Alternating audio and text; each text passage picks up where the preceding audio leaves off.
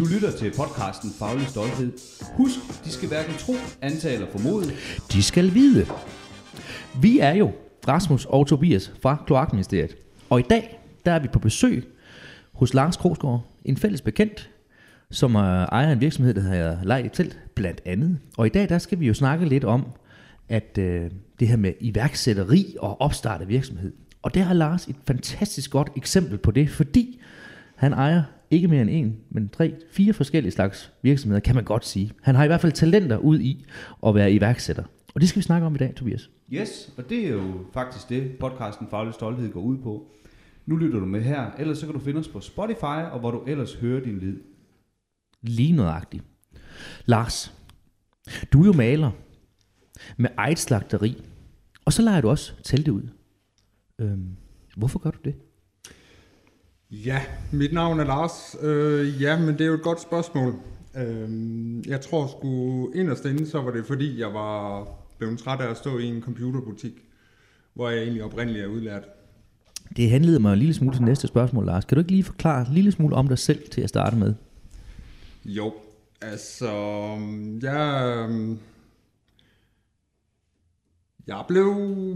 jeg er 40 år gammel,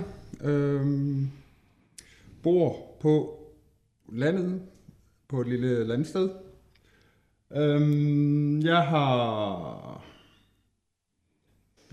Jeg fik mit eget CVR-nummer i 2012, og det var egentlig fordi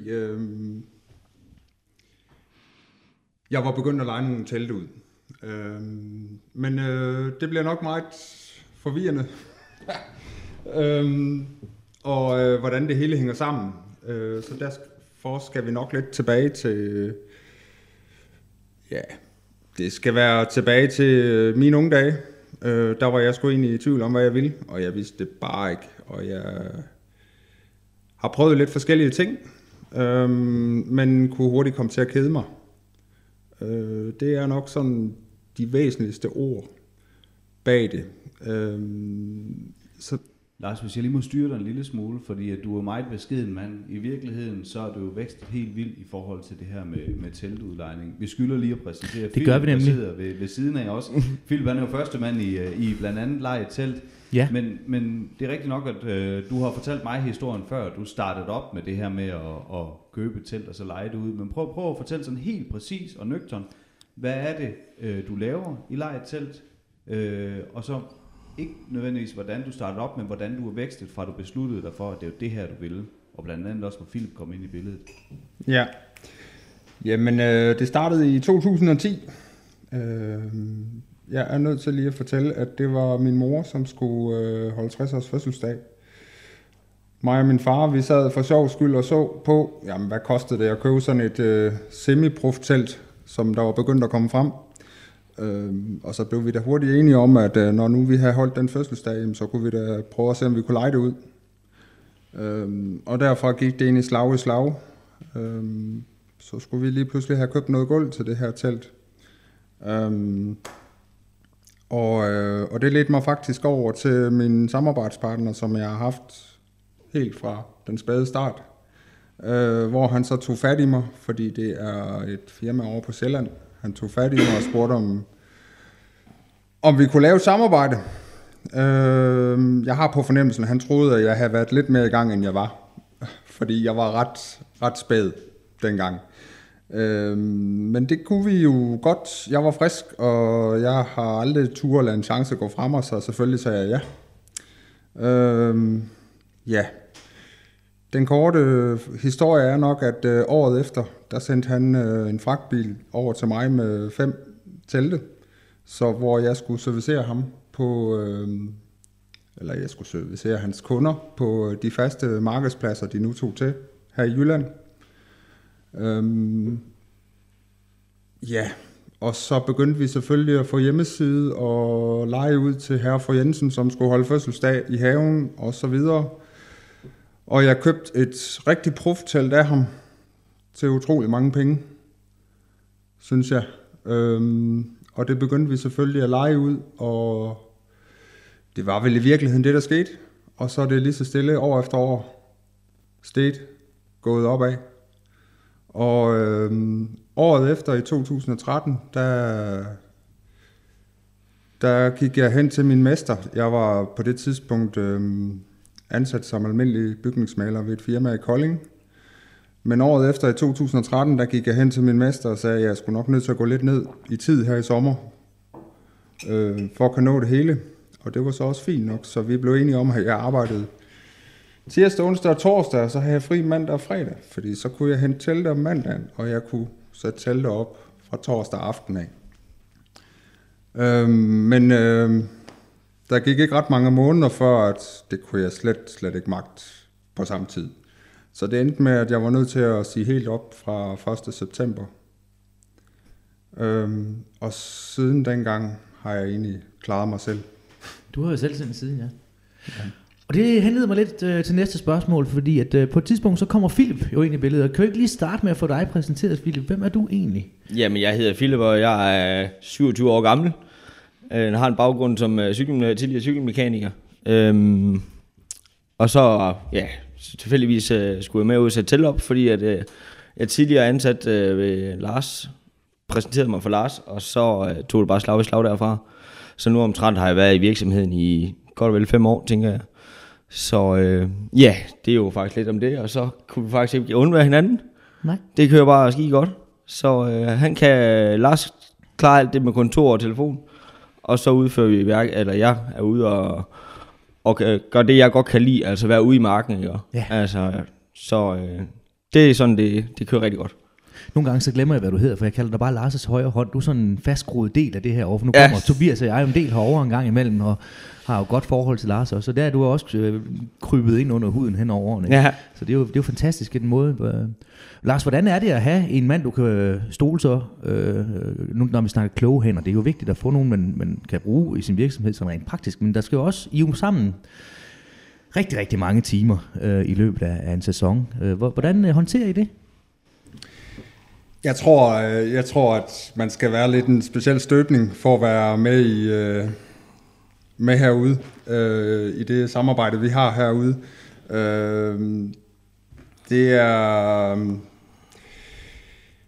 Det er lidt som en stor familie at være med herude, og sådan er det mere eller mindre for alle, der kommer herude.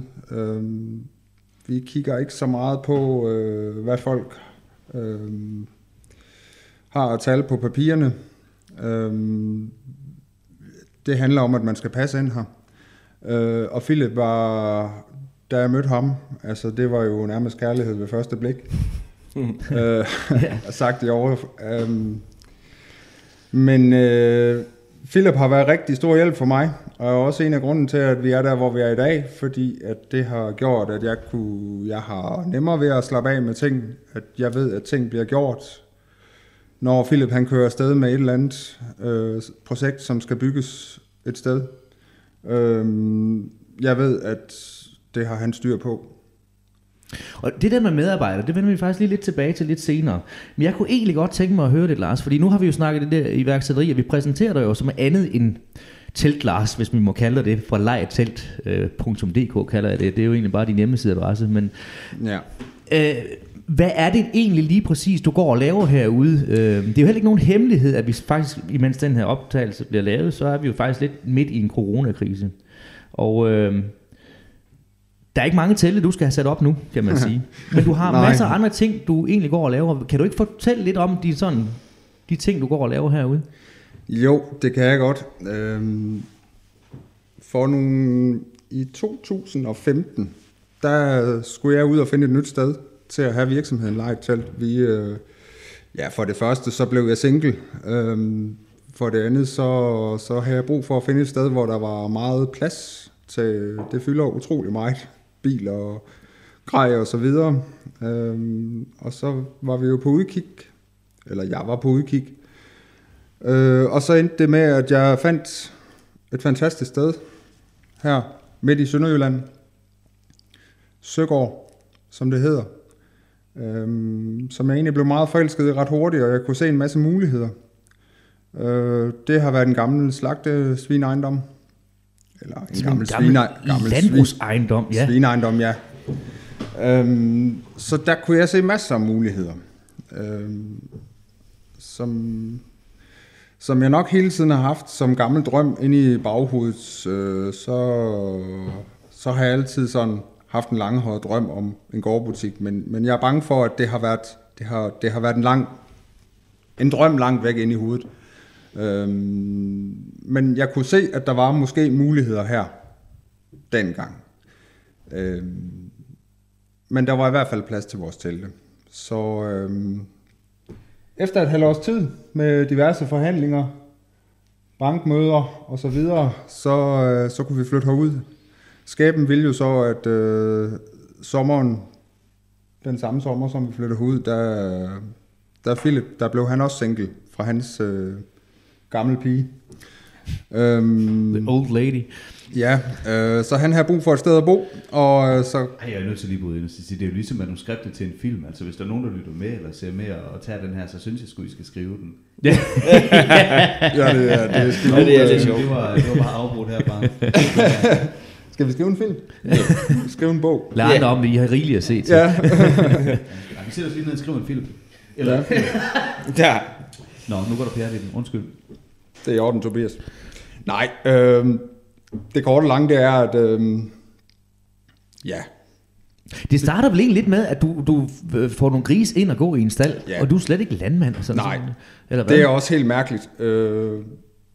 Det var egentlig fordi, at der var fine stalle herude til det, da vi kom på ejendommen. Jeg tror bare ikke, Philip er enig med dig. Nej, det vil jeg nu ikke lige helt, Lars. Jeg synes, jeg brugte rimelig lang tid ude i de stalle for at få dem til at køre. Ja, der skulle laves lidt vand og lidt... ventilation og lidt, og lidt el. Og... Ja, vi fik også. Ja, det er rigtigt. Ja. Fodsystemet også. Ja, fodsystemet skulle opflyttes, og nogle siloer, der skulle bygges. Ja, og så skulle vi lige, fordi her skal der være. Og der var... Jeg tror det første halvår, der begyndte der... Altså, jeg tror, det var... Der kunne jeg lige pludselig se alle fremtidsdrømme. Du så muligheder i stedet for begrænsninger. Ja, fordi der var mange venner og så videre, der kom ud, og så viste jeg dem rundt herude, og de kom ud og se de gamle stalle, og så kigger de bare på mig og siger, Lars, hold nu kæft. Hvad fanden har du gang i? Men jeg tror, at... Det ved jeg ikke. Det afskrækker mig ikke. Jeg tror bare, jeg gik og tænkte, at vi tager en ting ad gangen, og så må vi se. Du har jo sådan lidt en nordjysk underspillet tro på egne evner, Lars. Altså set udefra, det her det er sagt i den bedste hensigt overhovedet. Når man kigger på det, som at du og Philip gør herude, så er det jo helt vildt. Altså prøv at høre, du dropper det at være komi eller butiksudstand for at blive maler. Du har flyttet fra Nordjylland til Sønderjylland og bosætter dig i et område, du egentlig ikke har rigtig noget kendskab til. Du begynder at lege teltet ud. Når det hele ramler om ørerne på dig, så køber du lige et nyt sted, hvor du kan have plads til din virksomhed. Men det er ikke nok for dig, fordi der er nogle stalle, og de kan jo ikke stå tomme. Så begynder du at producere nogle svin. Og det bringer mig så videre til det næste, fordi en ting er, at man producerer svin, men det er jo rart nok at kunne sælge nogle af de her grise. Så du har jo også investeret i grej, som I sammen har fået bygget op og har fået et godkendt slagteri i baghaven. Så det er jo lige netop derfor, at vi sidder her og taler om iværksætteri. Det er det her, at det I gør nu, det er fordi I ikke kan lade være. Og det viser sig så rent faktisk også at være det, der er jeres sikkerhed nu i den situation, vi lever i. Rasmus nåede lige at nævne corona, det synes jeg, I skal komme lidt ind på. Men det er der, fordi I har jo stået i en position, hvor I har været nødt til at tage det i egen hånd, det her med at sørge for at skabe et indtægtsgrundlag, der gjorde, at I kunne leve. Nu står I så i en situation, hvor man risikerer at få det revet ud, fordi der er ikke nogen, der skal bruge markedstelte i sommeren 2020 på grund af coronakrisen. Jamen, så sætter vi bare en vækstbooster på vores slagteri herude og begynder at sælge noget kød og får en fornuftig forretning på det. Prøv bare lige, inden vi går videre til vores deciderede spørgsmål, kan I ikke sætte nogle ord på det? Altså, hvad er det, der giver en det drive? Hvorfor er det, man ikke sætter sig ned og piver? Hvorfor er det, man samler sig selv op i nakken og siger, jamen, så gør vi det i stedet for? Ja, men jeg tror, at det handler om, at inde i... Inde i mit hoved har jeg jo haft alle de her drømme sammen. Nu teltbranchen har jeg jo været rigtig glad for. Det har været mit lille barn. Det er det stadigvæk. Men der er jo altid det ved den teltbranche, at der kommer altid et break midt på året. Eller det vil sige slutningen af året, hvor det bliver vinter. hvor vi ikke leger teltet ud, og så går vi og har rigtig meget tid til alle de andre ting. Og så er det jo der, hvor alle de der farlige idéer, de kommer op i hovederne, og det kan være nogle gange være lidt farligt. Tanken var jo, at i starten, at nu skulle vi prøve at have de her stalle op og køre med slagtesvin, og så skulle vi se, om vi kunne få en fornuftig indtjening på det. Og det gik vi jo og lavede, mig og Philip, fordi at vi synes jo, at det var hyggeligt. Yeah. Og det fik vi op at køre til en fornuftig pris, men det blev hurtigt en klods om benet, fordi der var jo ikke så mange penge i det. Men vi lod det køre sideløbende med teltene. Jeg kan huske, min bankmand, han var ved at falde ned af stolen, da jeg fortalte ham, at vi havde sat svin ind herude. Det var han sgu ikke videre imponeret over, men han kunne ikke rigtig sige noget til det, fordi vi havde egentlig gjort det for egne midler. Så det var jo sådan, som det var. Nu tror jeg faktisk lige nøjagtigt i dag, hvor vi snakker coronakrise, nu er han faktisk rigtig glad for, at vi har noget andet også, fordi vi kan ikke. Vores teltbranche er stort set smadret sæsonen 2020 på grund af vores kære corona. Jeg tror, Philip har lige en kommentar. Ja. Mit drive i bund og grund for de der stalle og det der slagteri, lige nøjagtigt for slagteriet, var jo, at de dyr, som vi skal aflive under transporten, på grund af, at de har et tidligere sår, som vi i bund og grund ikke kan se, og ja, så må du jo ikke transportere det, så skal vi skyde et helt frisk dyr, som der ikke fejler noget, ikke? Det er synd i mine øjne. Ja. Derfor synes jeg, det var hammer fedt. Og der har Philip jo faktisk fat i en god pointe der, ikke? For nu er jeg selv landmand også, ikke? Og der er faktisk nogle regler på det område, som er meget skøre, ja. Og der kan jeg godt sætte mig ind i, hvad for du mener. For dyret, det fejler jo i bund og grund ikke noget, ikke? Og det skærer i mit hjerte jo, ikke? Ja, altså, ja, naturligvis. Så ja, så der er egentlig også nogle følelser i det, kan man sige. Ja, ja, der er der mange. Ja. Jamen, det gør ikke noget, for jeg synes egentlig, vi bevæger os lidt naturligt over i den her spørgsmålsdel, hvor vi kommer ind og prøver på at tage lidt mere indirekte, altså holdninger og tilgange og spørgsmål omkring virksomheden og så videre. Og der er lige netop det brænder jo lige ind i hjertet på en, det der med, at man skal ikke aflive et helt frisk dyr og kassere det, hvis man kan nøjes med, nu siger jeg noget, fordi jeg er ikke lader, man skærer et ben af, et eller andet, ikke også? Ja. Og jeg har et spørgsmål, som at jeg har tænkt mig at tage med til alle vores podcast, og nu bliver I de første, der præsenteret for det. Og det er, hvad er faglig stolthed for dig? Altså, hvad er faglig stolthed for dig, Philip, og hvad er det for dig, Lars? Jamen, min faglige stolthed, det er, at jeg kunne ikke nødvendigvis lave telte, men lave mit arbejde og så se det færdige produkt, at det bare virker, og det er i orden. Det er sådan set, det er, ja. Så, ja. Ja, og for mig der er det, at man lægger al sin energi i det, man står med. Man gør ikke noget halvt. Du er nødt til at give det bedste. Altså, der er nogen, der siger, at du kan ikke gøre mere, end du gør. Nej, men så er det måske der, den ligger. Altså, det for mig er det faglige stolthed. Det betyder ikke så meget for mig, hvor fint det skal lyde og så videre, bare man gør sit bedste, og er der noget, man ikke kan finde ud af, jamen så finder man ud af det, eller spørger sig til råds. Og det kan godt lede mig lidt over til næste spørgsmål egentlig, fordi den her, du driver, dig Philip klarer jo ikke det hele selv, kan man sige. Der er nogen, der kommer og hjælper dig. Hvad er det, du ser som det vigtigste, Lars, når du skal ud og være mennesker til at hjælpe dig i din forretning? Er det, hvad karakterer de har fået i skolen, eller er det, hvordan de er som mennesker? Altså karakterer, det er jo i Kloakministeriet, der kan man sige, det er noget, du har, ikke noget, du får.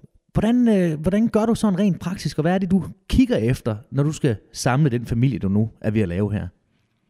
Ja, men det er rigtigt, Rasmus. For mig er det egentlig vigtigst, at man har den menneskelige karakter, at den er rigtig. Man skal kunne passe ind herude, og det er faktisk noget, vi er blevet mere og mere bevidst om. For eksempel her, vi skulle have et par slagtere til vores nye gårdslagteri. Jamen altså, de kom herud, og de skulle passe ind herude. Det samme med Philip, kan man jo i den grad sige, han også gjorde, da det i sin tid var ham, der indfandt sig.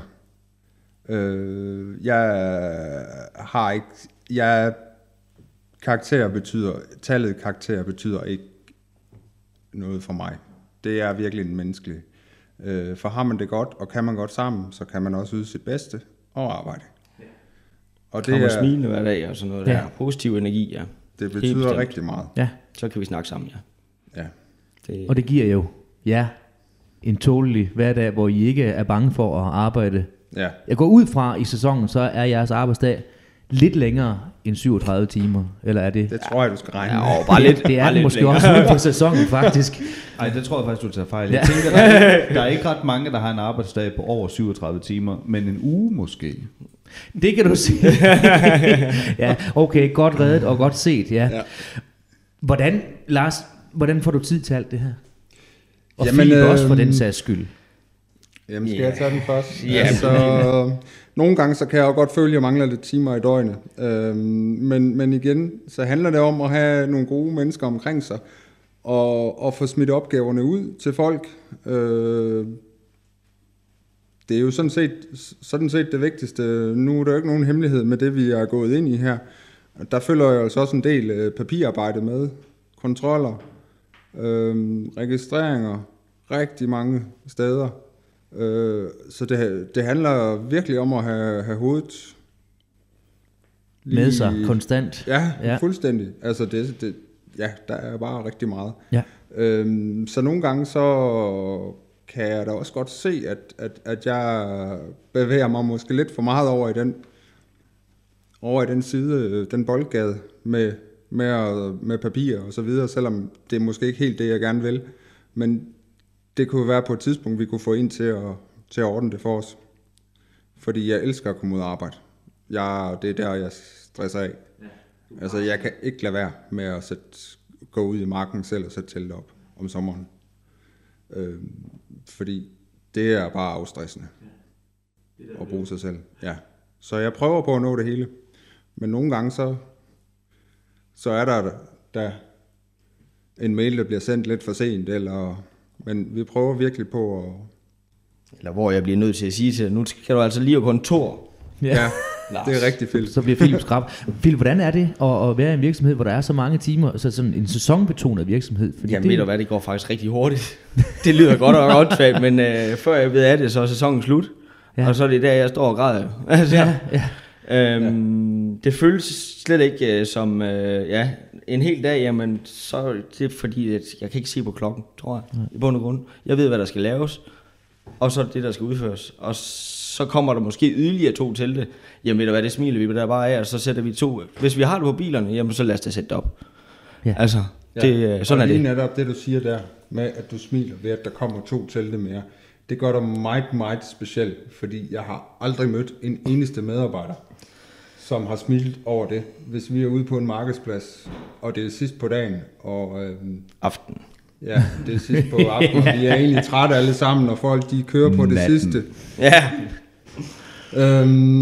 Og så, det sker jo, at der kommer et par telte mere i løbet af sådan en dag, der skal sættes op. Altså, det kan godt nogle gange være lidt modløshed i folks øjne, man ser der. Men Philip, han stråler op, og springer op, og yes. Og det tænker jeg, okay, han er sat med noget specielt, ham her. Det er virksomhedens mand, ikke? Det er vi ikke i tvivl om i hvert fald, det må man sige. Jeg har lige sådan et rent praktisk spørgsmål, fordi at en lille smule lovgivning har jeg jo inde under huden en gang imellem, og der kommer noget ændring i bygningsreglementet for noget tid siden, B18, hvor det kræver en byggetilladelse for at få sat telte op. Det kan jeg huske, der var lidt snak om. Vil du ikke lige prøve at sætte et par ord på, hvordan det er blevet og så videre?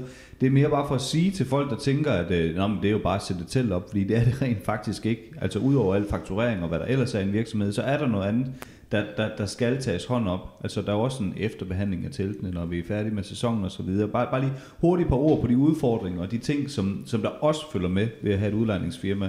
Nu har du sagt, der er meget kontortid, men der er jo ikke kun fakturering. Det er jo den sjove kontortid, kan man sige. Ja, men det er rigtigt. Det er rigtigt. Efter et par år, da vi var i gang for fuld tryk, jamen, der kommer der jo de her nye regler for at være sikker på, at teltene de bliver stående i alt slags vejr og vind, hvor de skulle være certificeret. Det gav os jo nogle udfordringer, men vi var jo nødt til at tage det, som det kom, og finde ud af, jamen, hvad er det, der sker, og hvad er reglerne.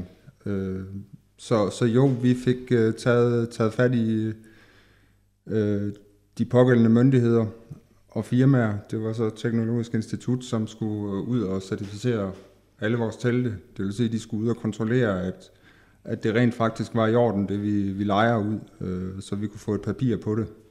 For der var ikke så meget fremtid i teltbranchen, hvis ikke man havde papirer på det, vi lejer ud. Så selvfølgelig var vi nødt til at skulle have det. Så der smilte Lars og sagde, jamen så gør vi det. Ja, det var jeg nødt til. Det var jeg nødt til. Ja, der er mange regler, som skal overholdes. Ja. Og der er mange regler, du skal overholde, og det tror jeg på. Men når du så krydder det med et slagteri eller landbrug, for der ved jeg da, at der er også ekstremt mange regler. Nu har jeg været ude og set et slagteri, og der informerer du blandt andet om, at nu har du fået den her til at aflive med og det her. Og der kan man sætte sådan en USB-stik i, så man kan dokumentere, at... Ja, man skal. Man kan ikke bare, man skal. Ja. Og der er noget med noget fødevaremyndigheder, og der er noget med dyrevelfærd. Altså, det er jo ekstremt, hvad du egentlig står i, du skal forholde dig til. Hvis du havde spurgt mig for 2 år siden, der var de stadigvæk som drømmer op i hovedet med det her med eget gårdslagteri.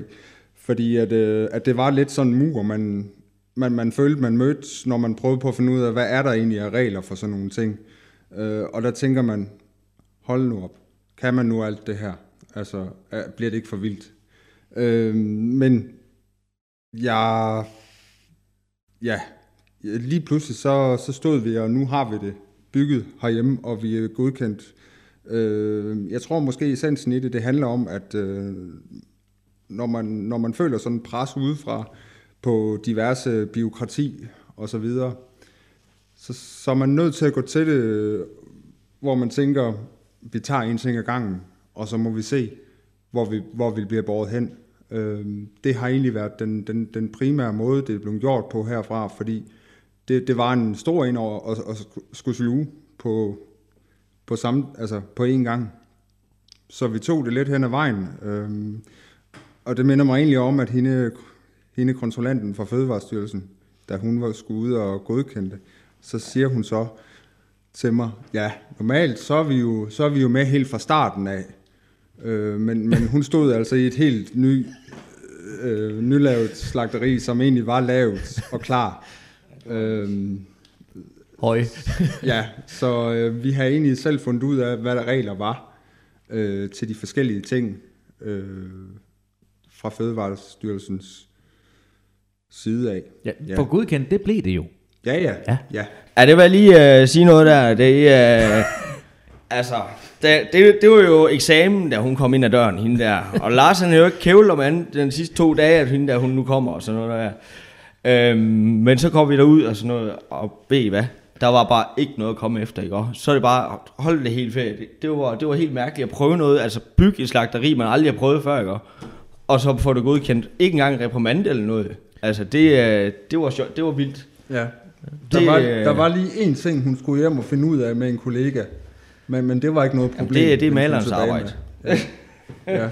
Tobias, jeg synes jo, det er et rigtig flot... indblik i, hvad faglig stolthed egentlig er. Skal vi lave et slagteri? Det kan vi godt. Jamen, det gør vi da bare. Ja, det har nok været. Det. Ja, sådan har vi nok haft det lidt. Ja. Fordi Philip, han har igen været den praktiske gris, som man nu siger, her i vinter, hvor vi egentlig har gået og lavet det. Så Philip har i den grad vist, hvad han duer til med sine hænder. Han har... stået og svejst og skåret med vinkelsliver en hel vinter. Ja, en hel vinter. For at få det bitte kun jern op, som der hænger i loftet derude. Nu har jeg været ude og se det, Lars. Det er jo ikke et bitte kun. Nej, det er ikke lille. Nej, det er derfor, der hænger faktisk nogle ton deroppe i loftet. Det er rigtigt. Og når jeg sådan kigger igennem derude og ser faktisk både din teltafdeling og din slagteriafdeling og din stalde, du går jo ikke halvhjertet ind i det. Det står jo fuldstændig skarp, og der er uden tvivl investeret rigtigt. Jeg kunne se bare, hvad du ikke har brugt af penge på el, for eksempel. Alt er jo strømlignet fuldstændig, så du gør det jo heller ikke halvt, selvom du har mange jern i ilden. Hvor får du al den energi fra? Ja, men jeg tror, det handler lidt om, at jeg slapper bedst af ind i mit hoved, hvis jeg ved, at nu er det færdigt. At man kan sige... det var den ting, nu er den lavet, så til side med den, så fylder det ikke ind i mit hoved mere. Det vil være langt værre for mig at lave noget halvt, fordi så vil det blive ved med at fylde ind i mit hoved. Så hellere lave lidt færre ting, og så lave det helt gennemført, så ikke vi skal tænke på det mere. Det med elen, nu skal det så også siges, at vi havde en hovedtavle her på ejendommen, som der skulle flyttes, og det mente jeg jo bare, at der skal vi lige have fat i en elektriker til at komme og flytte den. Det fandt vi så ud af, da han kom, at det var ikke bare lige, fordi der gik utrolig meget strøm ind i den byggetavle. Ja, det er jo en landbrugsejendom, Lars. ja, det er rigtigt. Det er ejendomstavle, der skal flyttes. Jamen, det er bare lige. Det var ikke bare lige. Men så var vi nødt til at tage beslutningen om, at nu gør vi det. Og så er det den ene gang. Og så er det i orden. Ja. Det var vi nødt til. Så det gjorde I bare lige? Ja, det gjorde han bare lige. Det gjorde vi bare lige. Igen. Ej, der var en mand, der gik en mand her en hel måned. Men Lars, jeg skal lige høre dig. Er det så, har vi så ikke flere idéer? Skal vi så ikke lave andet nu? Også ja, det sker ikke. Det er faktisk, jeg er nødt til lige at sige. Jeg har lige skrevet herovre. Hvad så nu? Ja, det tænker jeg også. Kom on. Nu skal vi til at... Jamen, vi er ved at være gamle. Altså, jeg har en plan om, at vi skal bygge en ny hal ude på marken. Ja, og så bliver jeg træt. Nej, vi ser, hvor vi bliver båret hen. Nu har vi lige sat en masse ting i søen, og det er egentlig primært... Jeg har faktisk tænkt et par gange, det er forår her. Gud, nu har vi sgu da lavet alle de ting, som vi egentlig gerne vil. Hvad så? Ja, hvad så? Og nu skal vi lige have lavet det lidt fint, og der er nogle småting, vi mangler. Prøv lige at uddybe det der med, at der lige er nogle småting, der mangler. Ja, klippes hæk og sådan noget. Nej, jeg tror godt, jeg ved, hvad det er, Tobias han fisker efter. Det er, fordi vi har en bygning, som vi var gået i gang med og skulle lave, gennemrenovere. Vi skulle lave et opvaskerum og et servicelager til al vores serviceudlejning. Så skulle vi lave det, der bliver til vores gårdbutik på sigt. Og vi skulle lave et udlevering og pakkerum til kød. Og så skulle vi lave en lejlighed op ovenpå, på første salen. Fordi at vi har nogle sæsonarbejdere, når vi har fuld tryk på teltene om sommeren. Og vi har brug for et sted til dem at bo. Så det var vores projekt, og det var vi jo egentlig startet op på. Men blev desværre nødt til at sætte det på lidt på standby, da Mette, den kære Mette, hun lukkede landet ned. Fordi vi stod lige pludselig i en uvished om hvordan resten af 2020 ser ud med hensyn til økonomi. Så tingene bliver sat lidt i stå her. Og vi prøver på at lægge vores energi der, hvor vi nu kan. Nu på vores dyr og på at afsætte kødet ud af stalddøren, som har været den store drøm. Ja, det må jeg sige, at en ting er, og det er jo igen, jeg tror, jeg har nævnt det tidligere, men nu siger jeg det igen. Det her med, at man lige pludselig står i en situation, hvor det, man regner med, at man skal tjene sine penge på, den ikke foreligger længere, jamen så får I lige oprettet en hjemmeside til Søgård Kød. Den må du godt lige komme med et shameless plug om lidt, reklamere for jeres kødpakker og så videre. Altså, fordi så er det jo bare lige det, vi gør. Og der kan man jo sige, at der er nogen, der siger, at alt godt kommer til den, der venter. Jeg synes jo et eller andet sted, at I er levende bevis på, at alt godt kommer til dem, der knokler røven ud af bukserne. Men vil I også bare lige hurtigt omkring Søgård Kød? Jeg synes, at nu har I muligheden for at komme med fuldstændig gratis, fri reklame lige her. Det vil jeg rigtig gerne have, at I benytter jer af, og så får sat nogle ord på, hvad er det folk, de kan købe, og hvad er det, I har haft tid til at sætte i søen, nu hvor I ikke skal ud og sætte telt op. Og når du snakker gårdbutik, Lars, hvad er dine drømme omkring det, også i forhold til, hvad man vil have i en gårdbutik? Det må du også godt lige sætte nogle ord på i forhold til det. Ja, altså det var jo planen, at det, vi havde jo tænkt det sådan, at det med gårdbutik, det måtte komme 1-2 år ude i fremtiden. Og nu skulle vi lige bruge det første år her på at mærke, hvilken vej vi skulle med at afsætte kød og så videre ud af stalddøren. Men vi har selvfølgelig sat lidt skub i det nu, og bygger en midlertidig udleveringslokale, selvbetjeningslokale. Fordi at vi er nødt til at skal have et sted og kan udlevere vores produkter. Hvor kunder kan komme ind forbi og så hente varen eller mærke. Og så har vi jo så lavet nogle kødpakker, hvor vi har nogle rigtig gode tilbud. Og vi har været ude og levere kød. Vi har haft nogle uger, hvor vi leverede gratis. Vi får rigtig god respons på vores kød tilbage. De siger og smiler og siger, at det smager jo som dengang vi købte ude på gården. Så det er vi selvfølgelig glade for. Det er jo så fordi de køber det direkte fra gården. Det er nemlig det, de gør. Direkte fra gården. Det er det, de gør, Tobias. Så vi har rigtig gode tilbagemeldinger. Og det tænker vi, det vil vi bare sælge noget mere. Der er kæmpe stort potentiale for os. Så det er bare ud over stepperne. Og det prøver vi på nu. Så går vi jo lidt rundt og joker med, at jamen, vores kød, det er jo ikke bare kød jo. Det er jo kød med kærlighed jo, som man siger. Søgård Kød. Ja. Det kunne jeg godt fornemme på dig, især dig, Philip, at du, den måde, du ligesom omtalte det her med, hvordan dyrene skulle have det, der ved jeg jo, og kan føle, at I ligger jo alt, hvad I har i jer. Og det gælder jo, om det er stallen, eller det er slagteriet, lejetelt, hvad det nu er, så har I jo hjertet med hele vejen igennem. På sigt kan man købe kød ved, og det kan man allerede nu. Hvad med ude i gårdbutikken? Skal der være andet? Vi laver gulerødder, vi sælger blomster, hvad har I af drømme og visioner i forhold til gårdbutik? Jeg kunne enormt godt tænke mig at sælge æg på et tidspunkt også. Ja. Hvis jeg må få lov til at få nogle høns selvfølgelig, eller as. Ja, det er svært at få det ud af grisen. Ja. Der har jo så, jeg har altid nok måske været lidt den sure tante her, der har prøvet på at holde igen med ting, vi skulle. Det har du været rigtig dårlig til, Lars. Ja, men det er jeg faktisk rigtig dårlig til, fordi du har ikke hørt om vores seneste påfund, som der måske sker. Men altså, det må jo små tingene, du lige har nævnt. Ja. Men det er fordi, at vi vil jo gerne have lidt forskellig kød i vores gårdbutik. Ja. Vi reklamerer jo med, og vi praler med, at det er stressfri kød, vi har. Selvfølgelig for vores eget opdrættet grise.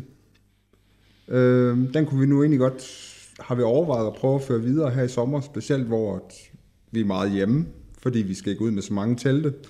Så snakkede vi om, at det kunne da være sjovt at prøve at få sådan nogle et ugers gamle... tyrkalve, som vi skal give mælk og opfodre. Opfostre helt fra bunden, faktisk. Ja, helt fra bunden af. Overvejelserne, de går lidt nu, hvordan gør vi det lige? Ja. Så må vi se, hvad der sker. Så måske har vi eget produceret kalvekød til efteråret. Ikke kun måske, jeg tror vi får det. Det bliver jo under mig rigtig meget, hvis ikke I når i mål med den. Hvad tænker I omkring sådan noget som brugskunst og alt muligt? Er det noget, man kunne... er det noget, I har overvejet? Eller er det en fødevarebutik, I sådan tænker? Ja, det er primært fødevare. Jeg skal passe på at sidde og udelukke nogle ting, fordi det er set før. Men jeg tænker, først og fremmest vil vi... vores primære produkt vil selvfølgelig være kødet. Der kan komme nogle ting som æg. Der kan komme noget med noget rødvin. Hvilket jo også er en slags fødevare, kan man sige. Ja. Jeg blev simpelthen lige fanget der. Sagde du noget med rødvin? Ja, det er fordi, at hvis du skal holde en rigtig god grillaften, og du har glemt at tage noget kød op, eller et eller andet, så skal det være sådan, at du kan køre ud til Søgård Kød og betjene dig selv, og så kan du tage de produkter, du lige skal bruge. Det kan være, der kommer lidt krydderier også. Det er de ting, der hører sig med. Og så vil vi jo gerne skabe en lidt en hyggelig atmosfære ude i vores lille udleveringsrum, hvor ikke det bare ligner ligesom nede i Superbrugsen. For der er ikke så meget hygge i bare kød, der ligger i en fryser eller i et køleskab. Der skal være det skal gøres lidt farverigt derude, tænker jeg. Nu stiller jeg det, man nok vil kalde for et retorisk spørgsmål. Ja. Har I fokus på produktkvaliteten, uanset hvad I laver? Jeg ved godt, I har svaret på det indirekte, eller måske endda direkte, men bare lige for at få sat direkte ord på produktkvaliteten, uanset om man er ude at male, eller sætte telt op, eller levere noget kød. Er det noget, I tænker på, eller er det bare... Altid. Det er ikke bare ren forretning? Nej, altid. Det er det er min selvtilfredsstillelse. Ja, du siger, Tobias. Så jo, altid. Jeg tror heller aldrig, at nogensinde der er noget, der bliver rutinemæssigt her, og der bliver glemt. Jeg tror altid, at altså, vi er der 100% uanset hvad vi laver. Ja, det er jeg sådan set ikke bange for. Men jeg kan godt følge tanken, at hos nogen kan være en bekymring, at har du ikke gang i for meget? Og nogle gange så tænker jeg, jo, det har jeg sgu. Men, lytter du så, når folk siger det til dig? Jeg kan godt til at sige nu, at Rasmus tog fat i mig her tidligere på ugen faktisk, og så sagde Tobias, lige nu der løber du for hurtigt, og hvis jeg skal følge med, så er du nødt til at tage dig sammen. Så fik vi en snak omkring det, hvor vi rent faktisk lytter til hinanden, for at blive spurgt ind på, at vi ligesom holder en tempo, som vi begge to kan være med på. Er det noget, du lytter? Fordi det er i hvert fald det, jeg har brug for en gang imellem, et kærligt spark bagi, hvor man ligesom siger, ja, nu er det rent faktisk det her, du skal koncentrere dig om. Ja. Jeg tror, jeg lytter til mit indre.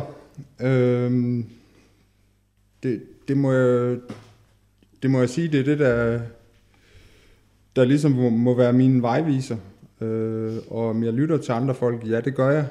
Fordi er der noget, jeg ikke vil have, så er det dårlig omtale.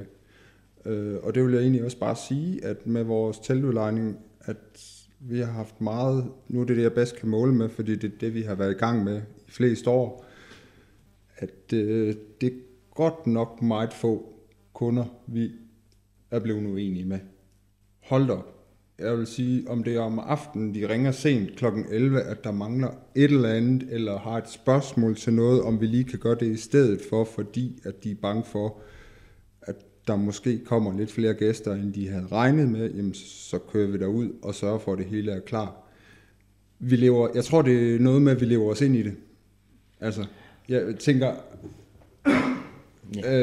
altså for eksempel med teltene, der, jeg tænker aldrig nogensinde, så kan vi lige tjene nogle flere penge. Jeg tænker, nu skal den her fest bare, fordi det er once in a lifetime for kunden. Min mormor sagde, og det du siger her, min mormor, nu refererer jeg lige til gamle familier, og jeg har skrevet det i et blogindlæg på et andet sted også, men min mormor sagde engang, at find et job, du kan lide, og du skal aldrig arbejde igen. Og det er jo lidt det, jeg hører jer sige også. Ja, det tror jeg. At man lever sin indtægt, man går ikke på job og tjener sin indtægt. Nej, det gør man ikke. Det gør man ikke. Det føles heller ikke sådan. Det er sjovt at opværde, eller man siger på en måde. Det er spændende. Det er sjældent, vi kigger på klokken. Aldrig. Så lidt frækt fra min mund kunne det være at sige, at I har faktisk ikke været på arbejdsmarkedet i mange år. Nej, det har vi faktisk ikke. Men I knokler hver dag alligevel. Yes. Ja. Yeah. Der er jo altid noget. Der er altid et eller andet. Det er der, ja. Og hvis der ikke er noget hjem, så kommer der altid et eller andet. Jeg har aldrig oplevet en dag, hvor jeg ikke ved, hvad jeg skal lave. Ja. Eller hvad jeg skal lave, undskyld. Nej, ja. Der er altid noget at lave, og hvis der ikke er noget at lave hjemme, så er du bare for dum, altså. Fordi du siger, det er en gård i går, altså. Det er altid et eller andet gang i et eller andet. Ja. Og hvis jeg ikke har gang, jamen så er Lars i gang med et eller andet. Ja.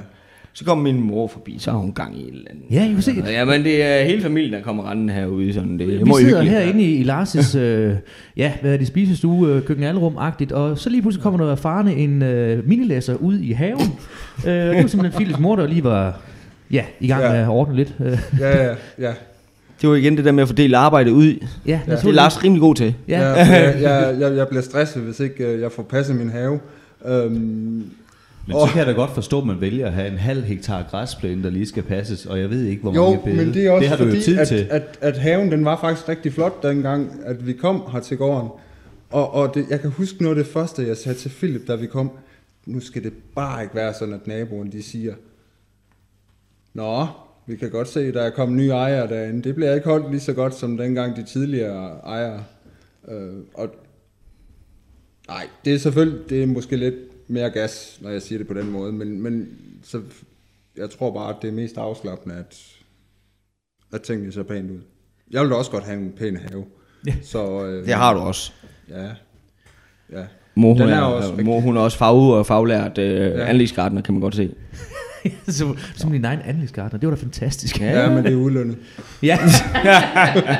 Sådan kan vi godt lide. Det er jo en god forretning for dig, kan man sige. Altså jeg synes, nu vil jeg prøve at komme med en kort opsummering i forhold til, hvad vi har snakket om. Fordi emnet i dag er jo iværksætteri.